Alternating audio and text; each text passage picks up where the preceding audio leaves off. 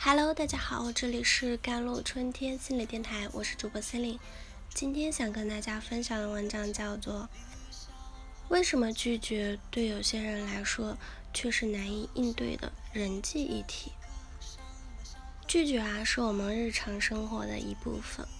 我们要么拒绝别人，要么被别人拒绝。这种司空见惯的事情啊，对有些人来说却是难以应对的人际议题。他们极难对别人说不，同时也很难向别人求助。我将这类问题称为拒绝求助障碍。在心理咨询中，我听过很多拒绝求助障碍的故事，其中莫的故事最不寻常。莫是一名留学生，待人真诚友善。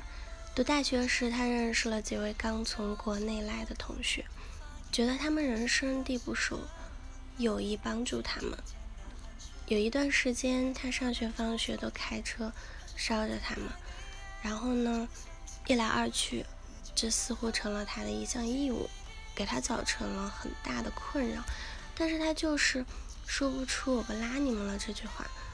最后实在没办法，他只好休学半年。故事到此还没有结束。休学结束后呢，他想复学后还能见到他们。如果他们想继续打车怎么办？他依然难以拒绝。最后，他又想出了一个解决方案：申请欧洲大学的交换生。直到在欧洲交换了一年，那几个人毕业了，这件事才算过去了。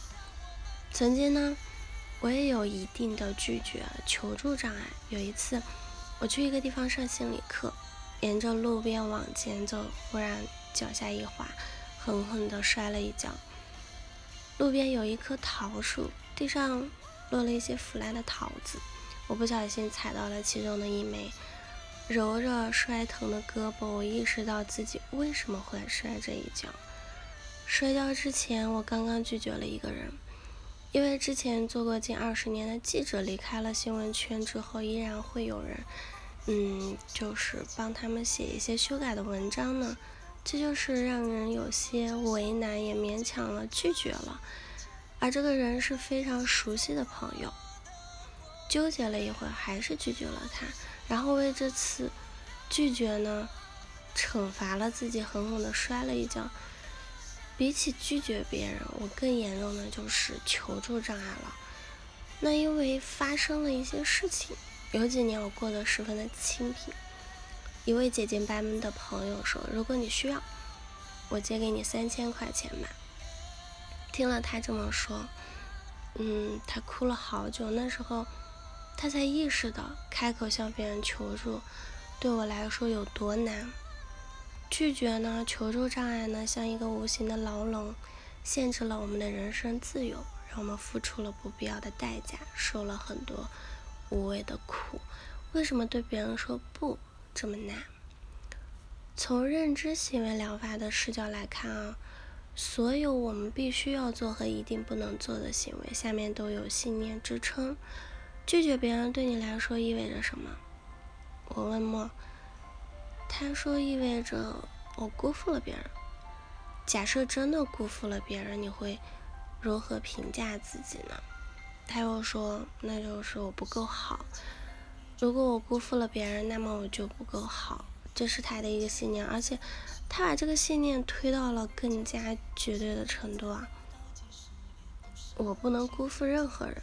那些害怕对别人说不的人，都有一个类似的信念，就是永远要让别人高兴。